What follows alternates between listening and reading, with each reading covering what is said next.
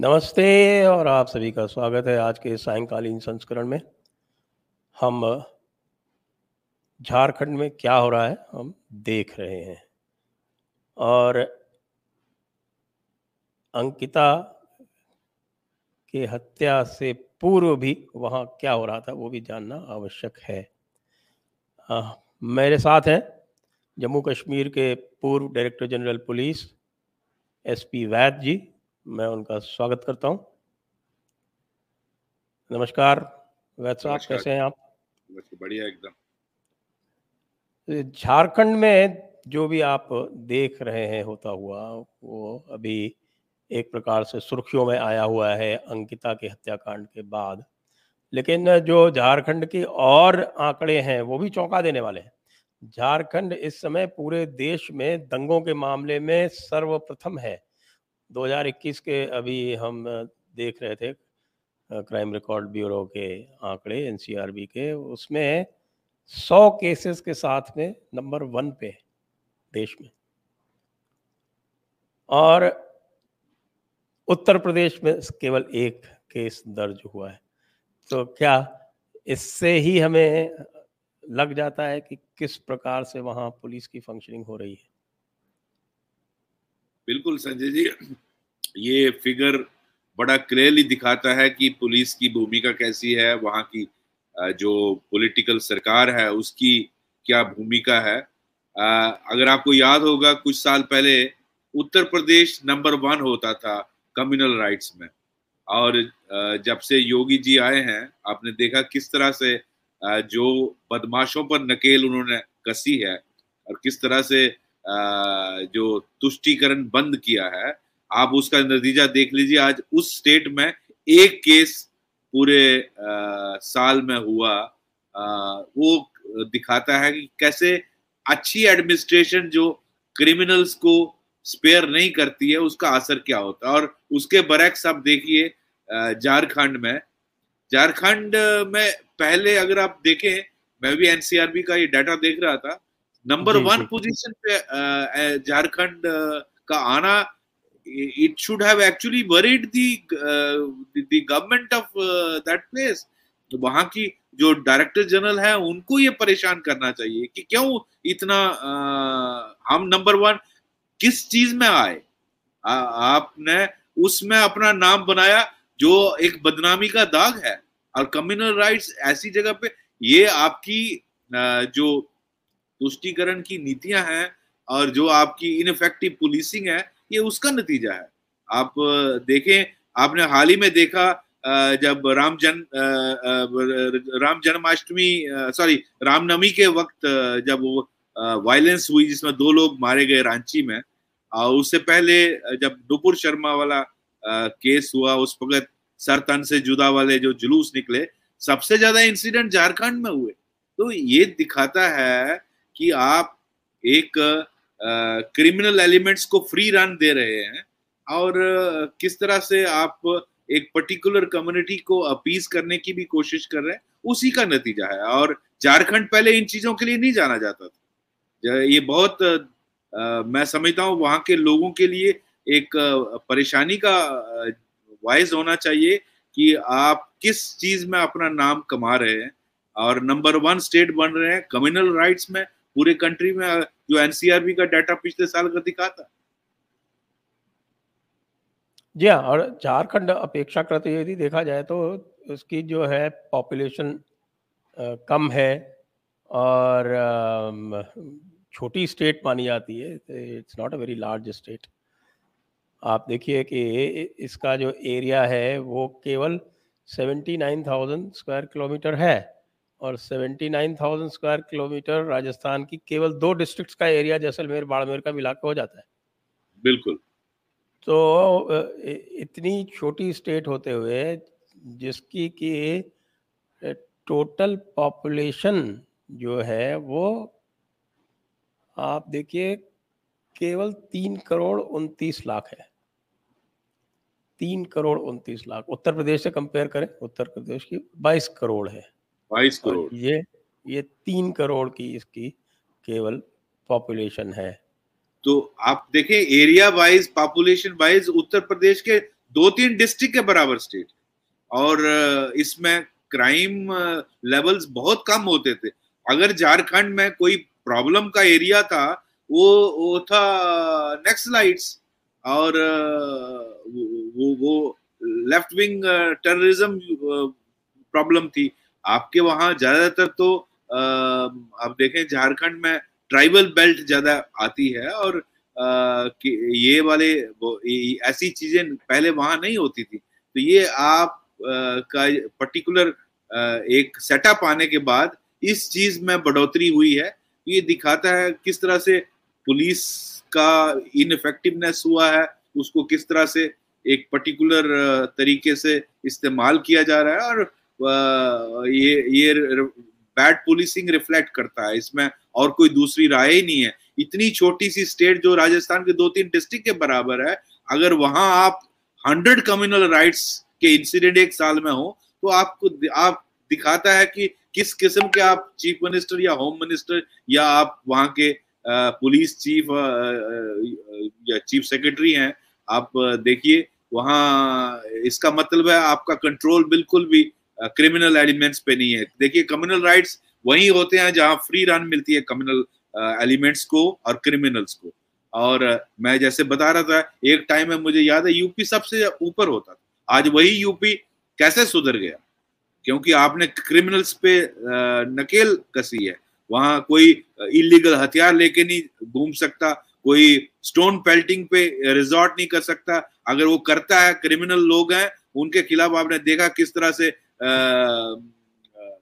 जो योगी जी की कार्रवाई होती है, उनको उनके घरों को किस तरह से गिराया जाता है, उनको पनिशमेंट समाज के सामने दी जाती है। तो मैं समझता हूँ ये एक बैड एडमिनिस्ट्रेशन का नतीजा है, और इससे वहाँ की जनता को, वहाँ के जिन्होंने सरकार को चुना है, वहाँ की सरकार को ये एक आ, मैं समझता हूँ उनको जागना इस आ, इस स्थिति से बहुत जरूरी बनता है। और यदि इस केस में भी देखें, ये जो अंकिता वाला केस हुआ है, तो ये तो आप एज अ प्रोफेशनल पुलिसमैन आप क्या कहेंगे, किसके किस तरह से हैंडल किया गया?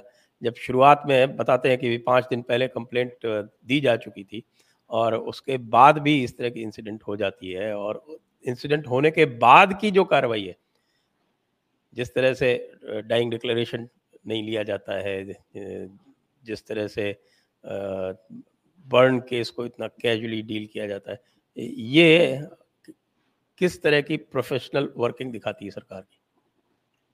संजय जी, मैं समझता हूँ ये ये ऑल फ्रंट्स पे फेलियर है। आप देखें, अगर कंप्लेंट आई थी पुलिस के पास, तो आपको सिंपल उस लड़के को बुलाना है, उसके परिवार को बुलाना है, और एक उसको बाइंड डाउन करना है फॉर गुड बिहेवियर। और उसको अगर दो चार कान मरोड़े होते, दो चार थप्पड़ मारे होते, उसके माँ बाप को जिम्मेदारी रखी होती कि अगर इसने कुछ ऐसा किया तो इस आप इसकी कॉन्सिक्वेंसेस जानते हैं। तो मैं समझता हूँ एक बहुत बहुमूल्य जिंदगी बचाई जा सकती थी, और ये एक बहुत बड़ा नेग्लिजेंस है पुलिस का, और इस इसमें ज्यादा मेहनत नहीं लगती है। हम आए दिन इन सिचुएशन से डील करते हैं। आपको एक वार्निंग देनी थी, रिटन वार्निंग देनी थी, और उसको बाइंड डाउन करना था फॉर गुड बिहेवियर के बेटा आइंदा तुम्हारा आ, हमारे नोटिस में आया कि तूने इस लड़की को स्टॉक किया। इनफैक्ट बहुत सारी प्रोएक्टिव पुलिस पुलिसिंग जहाँ होती है, वहाँ विमेन हेल्पलाइन होती है, वहाँ आप विमेन सेल होते हैं। I don't know what was Jharkhand police doing. आप उसके बाद देखिए जब ये ऐसा हादसा हो जाता है, पहले तो आपकी ये नेग्लिजेंस है, आपने सारे मोहल्ले वालों को बुला के उनको जिम्मेदारी रखनी चाहिए थी, उसके माँ बाप को वार्निंग देनी चाहिए थी कि ये लड़का दो साल से इस बच्ची को स्टॉक कर रहा है। और खासकर जहां दो कम्युनिटी का मैटर होता है, पुलिस को बहुत अलर्ट रहना चाहिए, क्योंकि it can lead to communal riots. After all love जिहाद का ये इंसिडेंट बन जाता है फिर, और इससे पूरी कंट्री में आ, एक टेंशन का माहौल पैदा होता है, जो हुआ अभी आपने देखा। तो ये बहुत बड़ी नेग्लिजेंस थी पुलिस के पार्ट पे, और इवन मैं कहूँगा कि जो झारखंड गवर्नमेंट, आपने देखा किस तरह से जो ये नूर मुस्तफा जो डीएसपी हैं, उसने किस तरह इसकी एज जो वहां का दुमका का डीएसपी है, कैसे एज बढ़ाकर दिखाई. You are trying to help the accused ताकि आप पर पॉक्सो एक्ट ना लगे. इनफैक्ट वहां की मैं देख रहा था, झारखंड की जो चाइल्ड वेलफेयर कमेटी है उसने रिकमेंड किया है कि इसमें एसपी कंसर्न को कि इसको इसमें वो उसकी धाराएं लगाई जाए, क्योंकि उसमें even death penalty is there, twenty years and life imprisonment. तो but prevention of sexual abuse of children act जो है उस उस पे कोशिश की गई बाय दिस वेरी डीएसपी कि इससे उसको अक्यूज को बेनिफिट दिया जाए. ये भी अच्छा, डाइंग डिक्लेरेशन में देखिए आप कैसे ये आ, किस तरह से आप इसको नाउ अब उसका प्रॉपर्ली रिकॉर्ड किया गया है. आप तो मुझे लगता है इसका बचना बहुत मुश्किल है. He should get either death sentence और life in whatever court feels fit. But एक मैं समझता हूं जानबूझ के एक कोशिश की गई है. और इन ये जो आ, मैं देख रहा था इनके इनका पहले भी आ, कोश इन्होंने कि किसी कोई जुल्फिकार था जो S C S T act में किसी की मदद करने की कोशिश की जुल्फिकार की, ताकि उसको नब्बे डेज में चलान करना होता है under S C S T act. वो एक कोई जो आ, ये जो वनवासी लोग होते हैं उनके खिलाफ अगर आ, कोई आ, दुष्कर्म किया हो तो उसमें जो है ये जब ये एक्ट लगाया जाता अगर नब्बे दिन के दिन के अंदर अंदर आप चलान नहीं करें तो उसका बेनिफिट आप उसे आ, बेल मिल जाती है. इन्होंने पहले भी वो चीज की है. ये चीजों ये सारी चीजें लोगों ने जब गवर्नमेंट के नोटिस में लाई तो अब इस केस से मैं मेरी इंफॉर्मेशन के मुताबिक इनको हटा दिया है. लेकिन आप देखिए कि किस तरह की अप्रोच है पुलिस की और पुलिस एडमिनिस्ट्रेशन को. बड़ा आ, मैं समझता हूँ ऐसे खासकर इस तरह के सेंसिटिव केस में बहुत केयरफुल रहना चाहिए था. आप आप इनकी सरकार को देखिए, आपने जो सर तन से जुदा वाला जुलूस था उसमें जो ये लड़का था, क्या नाम इसका, हम्म शायद नदीम नदीम नदीम अंसारी, उसको आप एयरलिफ्ट करते हैं एयर एम्बुलेंस में. उसको बचाना ज्यादा जरूरी था. एक क्रिमिनल जो दूसरों के सर तन से जुदा करने पे लगा हुआ है और स्टेट खर्चे पे उसका ट्रीटमेंट करवाया. और ये जो विक्टिम है, आप इसके लिए आपके दिल में कोई रहम नहीं है. इतनी तुष्टि कर आप आप आप पॉलिटिक्स खेलिए, लेकिन आप अपने लोगों, ये जो मैं देख रहा था, ये जो यहाँ की दुमका की कॉन्स्टिट्यूएंसी है, जो चीफ मिनिस्टर है इनके फादर, हाँ, उनके उनकी कॉन्स्टिट्यूएंसी, उनके फादर को सात बार यहाँ से एमपी बनाया गया. आपको कम से कम वहां अगर आप अपनी कॉन्स्टिट्यूएंसी के लोगों के साथ इस तरह का व्यवहार कम्युनिटी बेसिस पे करेंगे तो आपका भगवान ही भला कुछ कर सकता है. आई डोंट नो, लोग बेचारे इतने सिंपल है, वरना आपकी यही तय कर देनी चाहिए लोगों को. तो आपकी अपनी कॉन्स्टिट्यूएंसी में एक छोटी बच्ची चौदह पंद्रह साल की साथ उसकी जान ले ली गई. आप उसको बचाने के लिए आप उसके लिए सरकारी खर्चे पे और एयर एम्बुलेंस नहीं बुलाते हो. और उस बदमाश को जो सरदान जुदा की रैली में है उसको बचाने के लिए आपको बहुत ज्यादा कंसर्न. तो मैं समझता इट इज शेमफुल. ये आपका दिखाता है और इसी का असर सिविल एडमिनिस्ट्रेशन और पुलिस पे पड़ता है. अगर पोलिटिकल एडमिनिस्ट्रेशन का ये रवैया है तो आप देखें, फिर आफ्टर ऑल जो पुलिस के डीएसपीज एसपीज हैं वो भी देखते हैं, या डिप्टी कमिश्नर तहसीलदार हैं वो भी देखते हैं कि किस तरह से हमारे सीएम का रवैया. तो अगर आप ऐसा करेंगे, आपकी लॉयल्टी लोगों की तरफ बिल्कुल भी नहीं है. और आप अगली बार अगर लोगों को जरा सी भी वो होगी तो मुझे लगता नहीं आपको वो दोबारा मौका देंगे. आप सिर्फ उस वनवासी ट्राइबल उस पे आप लोगों से वोट लेते हो और उनकी भी मदद नहीं करते. यही डीएसपी ने उनके ही बन अक्यू एक अक्यूज्ड को जुल्फिकार की बेल करवाने में मदद की. आप किस तरह के अफसरों को लगाए हुए हैं जो uh, मदद कर रहे हैं अक्यूज्ड की, नॉट द विक्टिम। तो अगर ऐसा माहौल आपकी एडमिनिस्ट्रेशन आप दे रहे हैं तो आप बताइए फिर आपका uh, क्या होगा। आप इतने पॉलिटिकल तुष्टिकरण में लिप्त हो गए हैं कि आपको लोगों का अपनी कॉन्स्टिट्यूएंसी का ध्यान है, बाकी स्टेट की तो बात ही। हाँ, और इसी से रिलेटेड दो और इश्यूज हैं झारखंड में जो बहुत विकराल रूप धारण करते जा रहे हैं। आप तो जम्मू कश्मीर में रहे हैं, आपने भी देखा होगा इसका क्या असर होता है। एक तो वहाँ का डेमोग्राफिक चेंज है, ऐसे क्षेत्रों में जो कि पश्चिम बंगाल से लगते हैं वहाँ पर तेजी से डेमोग्राफिक चेंज हो रहा है, इन्फिल्ट्रेशन हो रहा है और उसके ऊपर कोई इफेक्टिव कार्रवाई होती दिख नहीं रही है। एक तो ये है, और दूसरा एक पूरा ऑल इंडिया इशू बना हुआ है और वो है लव जिहाद। तो इनके बारे में आपका क्या विचार है? देखिए संजय जी, लव जिहाद के बहुत सारे इंसिडेंट हो रहे हैं और उसमें आपको पता ही है, जब बच्चों को बताया जाता है, ये बचपन से ये दिमाग में डाला जाता है कि हमें आसमानी किताब से कि ये आपको करना है, ये आपका धार्मिक रोल है, आप तो किसी तरह से लड़कियों को फंसाना। ये आज यहाँ नहीं, आप देखें यूके में ये हो रहा है, आप देखें यूरोप में ये हो रहा है। बहुत सारे कंट्रीज से पाकिस्तानियों को इसलिए निकाल दिया गया। आप अभी मैं देख रहा था शायद तीन चार कंट्रीज ने गेट आउट पाकिस्तान किया, इसी वजह से लड़कियों पर गलत दुष्कर्म किए जा रहे हैं इस इरादे से। तो ये भारत, आप झारखंड लीजिए या बाकी स्टेट्स लीजिए, ये चीजें की जा रही हैं क्योंकि बच्चों के दिमाग में जो आपके मुल्ला मौलवीज हैं वो इस तरह की चीजें दिमाग में डालते हैं कि हमें आबादी बढ़ानी है, हमें दूसरी कम्युनिटीज चाहे हिंदू हो, क्रिश्चियन हो, सिख हो, उनकी और लड़कियों को फंसाना है और हमें इस तरह से करना है। तो ये ये जो चीज है ये बहुत एक नासूर बनता जा रहा है। बहुत सारी स्टेट्स ने इस पे अब एक्ट भी बनाए, जैसे यूपी ने बनाया, कुछ स्टेट्स और बना रही हैं।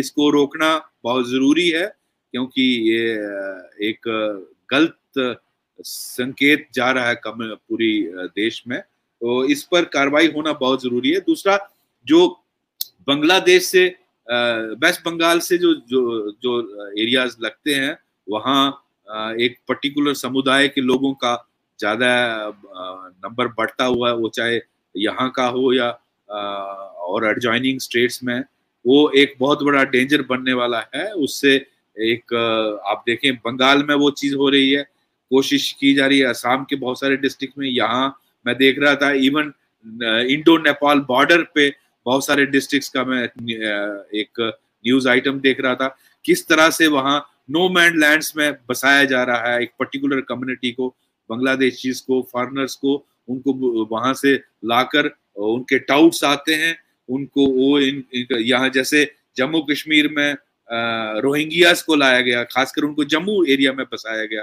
ये एक पर्टिकुलर रणनीति के तहत किया जा रहा था ताकि यहाँ का किया जाए। और ये लोग बाद में, इनको कोई देशभक्ति, देश से कोई लगाव नहीं है, ये आपके लिए कल पैसे के लिए आपके देश को बेच भी डालेंगे, आपके देश के खिलाफ टेररिस्ट एक्टिविटीज भी करेंगे, क्रिमिनल एक्टिविटीज करेंगे।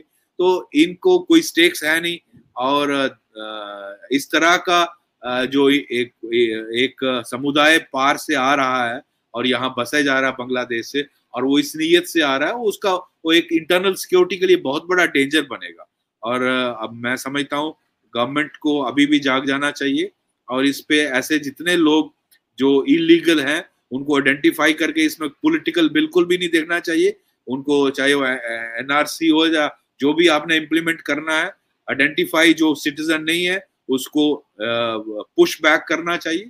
इसमें कोई कंप्रोमाइज नहीं करना है। लोगों ने आपको भरपूर साथ दिया, तीन सौ सात सीटें दी हैं। मैं समझता हूँ अगर आज नहीं कर पाएंगे तो कब कर पाएंगे। गवर्नमेंट को सख्ती से इससे डील करना चाहिए और unless you are a citizen you cannot stay here, that should be the policy. uh, even Rohingyas को आपने देखा uh, कुछ दिन पहले कैसे हरदीप पुरी मिनिस्टर साहब ने uh, ट्वीट किया कि हम उनके लिए फ्लैट्स बना रहे हैं रोहिंग्यास के लिए।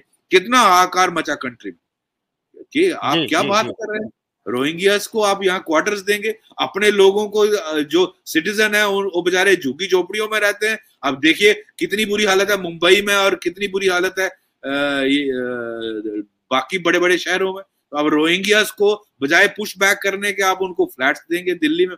अगर दिल्ली में ये हालत है तो बाद में पता चला कि वो दिल्ली की गवर्नमेंट ने कुछ लिखा था, जो भी था, लेकिन central government should have been very very careful.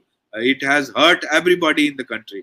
आप कम्युनल uh, राइट्स की बात कर रहे थे, झारखंड नंबर वन, uh, आपका महाराष्ट्र नंबर टू था, सत्तर इंसिडेंट्स uh, वहां हुए। अब वहां भी अब अगाड़ी गवर्नमेंट के दौरान ये हुआ। अब देखिए ना, क्लियरली दिखाता है कि आपकी नीति, आपकी जो एडमिनिस्ट्रेटिव uh, स्किल है, आपका जो पॉलिटिकल uh, uh, जो तुष्टीकरण है, उसका इंपैक्ट किस तरह कम्युनल राइट्स पे पड़ता है, कब क्रिमिनल सिचुएशन पे पड़ता है। तो इसलिए मैं समझता हूँ लोगों को ये समझना, देखना चाहिए और उसके मुताबिक देश को अगर बचाना है इन चीजों से तो बहुत केयरफुल रहना। एक और यहीं पर इशू है जो ये दुमका का क्षेत्र है, दुमका, साहेब साहेबगंज, पकोड़, ये सारा का सारा जो क्षेत्र है ये पश्चिम बंगाल के बीरभूम जिले से लगता है। और बीरभूम, जैसा कि अब सीबीआई की जो जांच हो रही है उसमें स्पष्ट रूप से सामने आ रहा है कि बीरभूम जो है वो पूरे देश से बांग्लादेश के लिए स्मगलिंग का हब है। और वो भी जैसा कि लोग कह रहे हैं, और कुछ कुछ तो चार्जशीट जो फाइल होगी उससे और पता चलेगा, लेकिन वो पूरी तरह से जो अनुव्रत मंडल जो वहाँ का जिलाध्यक्ष है, वो बताया जाता है कि वहाँ के मुख्यमंत्री का बहुत ही खासुल खास है और वहाँ का बहुत बड़ा डॉन है। तो ये पूरा का पूरा जो क्षेत्र लगा हुआ है, यहाँ पर हर तरह की ये गतिविधि हो रही है। यानी कि इसमें जो है वो भारत से बांग्लादेश में स्मगलिंग हो रही है, बांग्लादेश से भारत में ह्यूमन स्मगलिंग हो रही है। और चूंकि लचर प्रशासन है इसलिए ये कार्यक्रम और बढ़ते चले जा रहे हैं। जी बिल्कुल संजय जी, सीबीआई का फाइनल आने के पता चलेगा, लेकिन मैं आ, जैसे आप बता रहे थे, आ, ये जो भारत से बीरभूम की तरफ बांग्लादेश में यहाँ से स्मगलिंग होती है जो बहुत लुक्रेटिव है, और उसमें खासकर जो यहाँ से गाय काउस का स्मगलिंग होता है और किस किस बेदर्दी से उनको एयरलिफ्ट किया, नॉट एयरलिफ्ट क्या बोलते हैं उनको, कैसे आ, कैसे बांध के वाटर फेरी आ, किया जाता है उनको, वाटर फेरी किया जाता है। और कितना बेदर्दी से, मैं देख रहा था एक वीडियो, जानवरों को जैसे इनको बिल्कुल इंसानियत नाम की चीज नहीं है, किस तरह से उनको बेदर्दी से उठा के और स्मगलिंग करते हैं। और इसमें वो मंडल का नाम बार बार फिगर करता है, और मैंने उसमें देखा सुना है कि अरबों रुपए का ये ट्रेड है। और इसमें अनफॉर्चुनेटली हमारे जो बॉर्डर गार्ड्स हैं, बॉर्डर बॉर्डर सिक्योरिटी फोर्स है, उसके भी कुछ एलिमेंट इसमें इन्वॉल्व होते हैं, अदरवाइज ये मुमकिन नहीं होना चाहिए। तो उनको इसमें बहुत अलर्ट होना चाहिए क्योंकि बहुत लिक्रेटिव बिजनेस है और इसका पैसा ऊपर तक जाता है। आपकी बंगाल की सरकार में भी उसमें कहा जाता है कोई पावरफुल मंत्री भी इसमें इन्वॉल्व था। तो ये सारा एक नेक्सस चलता है, यहाँ से लाखों की तादाद में ये गायें और बैल और ये सारे उधर किए जाते हैं बीफ के लिए, और उस तरफ से ह्यूमन ट्रैफिकिंग इधर होती है ताकि यहाँ का एक जो कम्प्लेक्शन है, कम्युनिटी कम्प्लेक्शन है, उसको बदला जाए और यहाँ इलीगल इमिग्रेंट्स को लाया जाए, बसाया जाए भारत में, जो एक बहुत बड़ा खतरा बनने वाला है हमारी इंटरनल सिक्योरिटी के लिए। मैं समझता हूँ भारत सरकार को इसमें सख्त सख्त कार्रवाई करनी चाहिए और ऐसे लोगों के खिलाफ जो भी मुमकिन हो सके उसमें कार्रवाई करना बहुत जरूरी है, वरना एक दिन ये बहुत बड़ा खतरा बनने वाला है। ऑलरेडी बहुत सारे बॉर्डर डिस्ट्रिक्ट्स में ये बहुत लार्ज स्केल पे हो रहा है, जो आने वाले दिनों में बड़ा प्रॉब्लम करने वाला। जी हाँ, ये तो ये तो ये तो स्पष्ट दिख रहा है यहाँ पर, यह किस तरह से आ, हो रहा है। और इसमें जो भारत सरकार का जो रवैया है, विशेषकर एनआरसी को लेकर और सीएए को लेकर, वो भी काफ़ी चिंताजनक है कि जिसको जिसके लिए पूरा देश आपके पीछे खड़ा है उसको भी आप इम्प्लीमेंट नहीं कर पा रहे हैं। ये किस प्रकार की लाचारी है? देखिए उन्होंने एक्सप्लेनेशन तो दिया कि कोविड था और कोविड की वजह से हम रूल्स नहीं बना पाए, लेकिन मुझे मुझे उसमें ज्यादा कन्विंसिंग नहीं लगता है।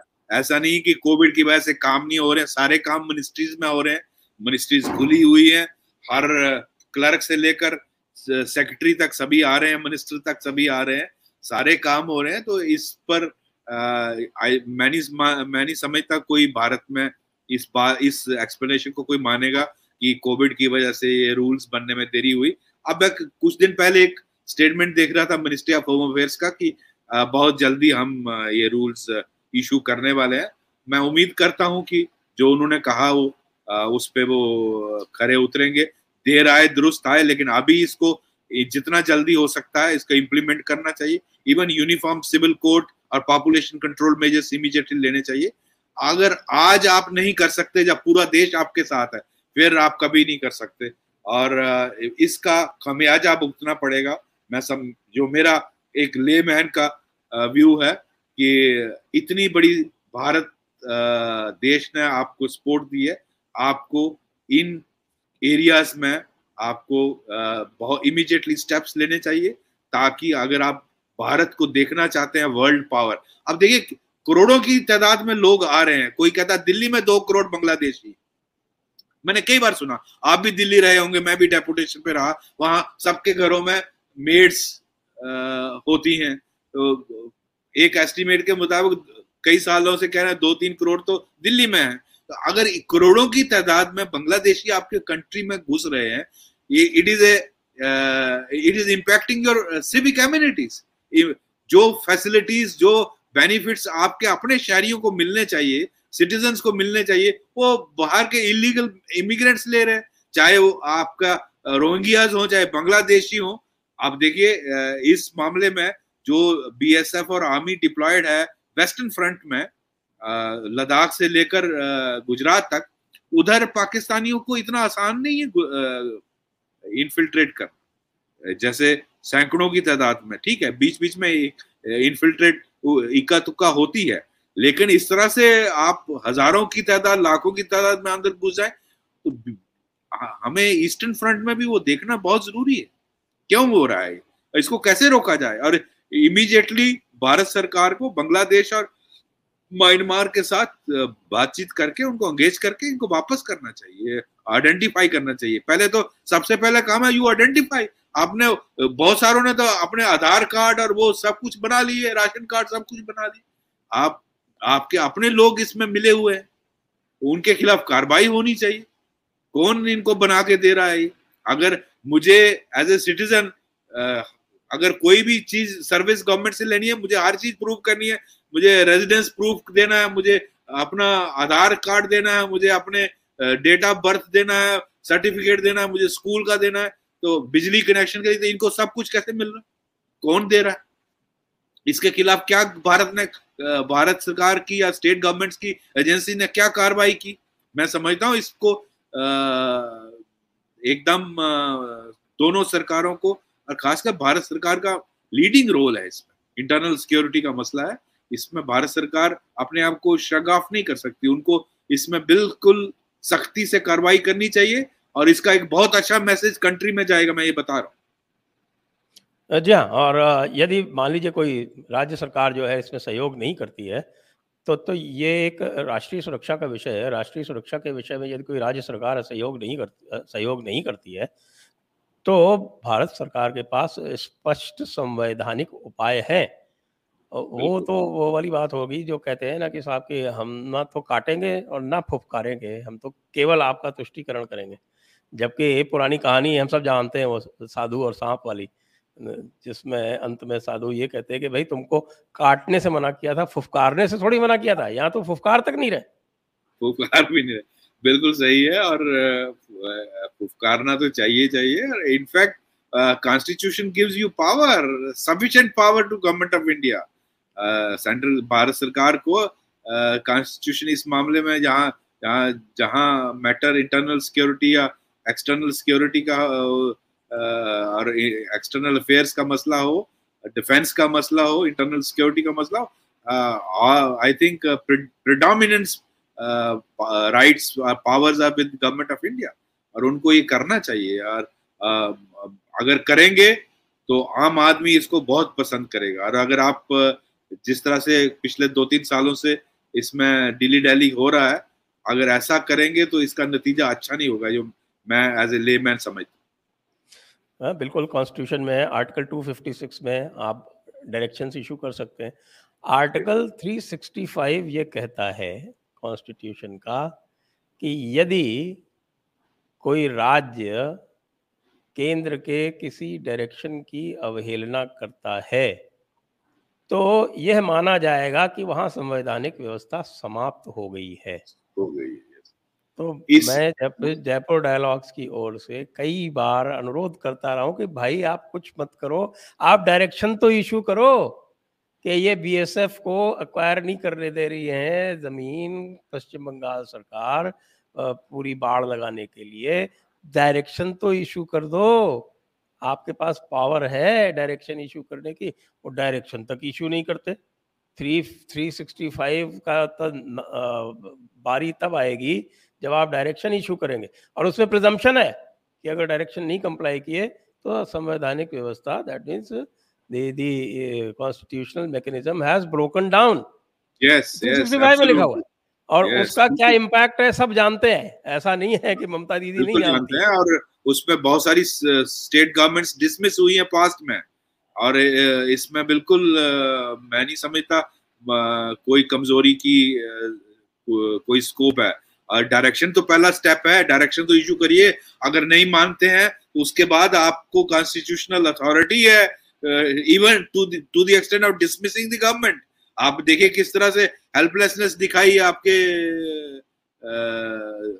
नंबर टू पर्सन ने, जब बंगाल में इतनी वायलेंस हुई, लोग मारे गए, उनकी पार्टी के लोग टारगेट हुए, तो I I I think that was not taken well by people. जी जी बिल्कुल। आइए हम दर्शकों के प्रश्न ले लेते हैं। उससे पहले मैं दर्शकों से अनुरोध करूंगा कि आप कृपया इस वीडियो को शेयर करें, लाइक करें, हमारे चैनल को सब्सक्राइब करें, और हमारे साथ कुछ आर्थिक सहयोग करना चाहें तो नीचे डिस्क्रिप्शन में लिंक्स दिए हुए हैं। प्रश्न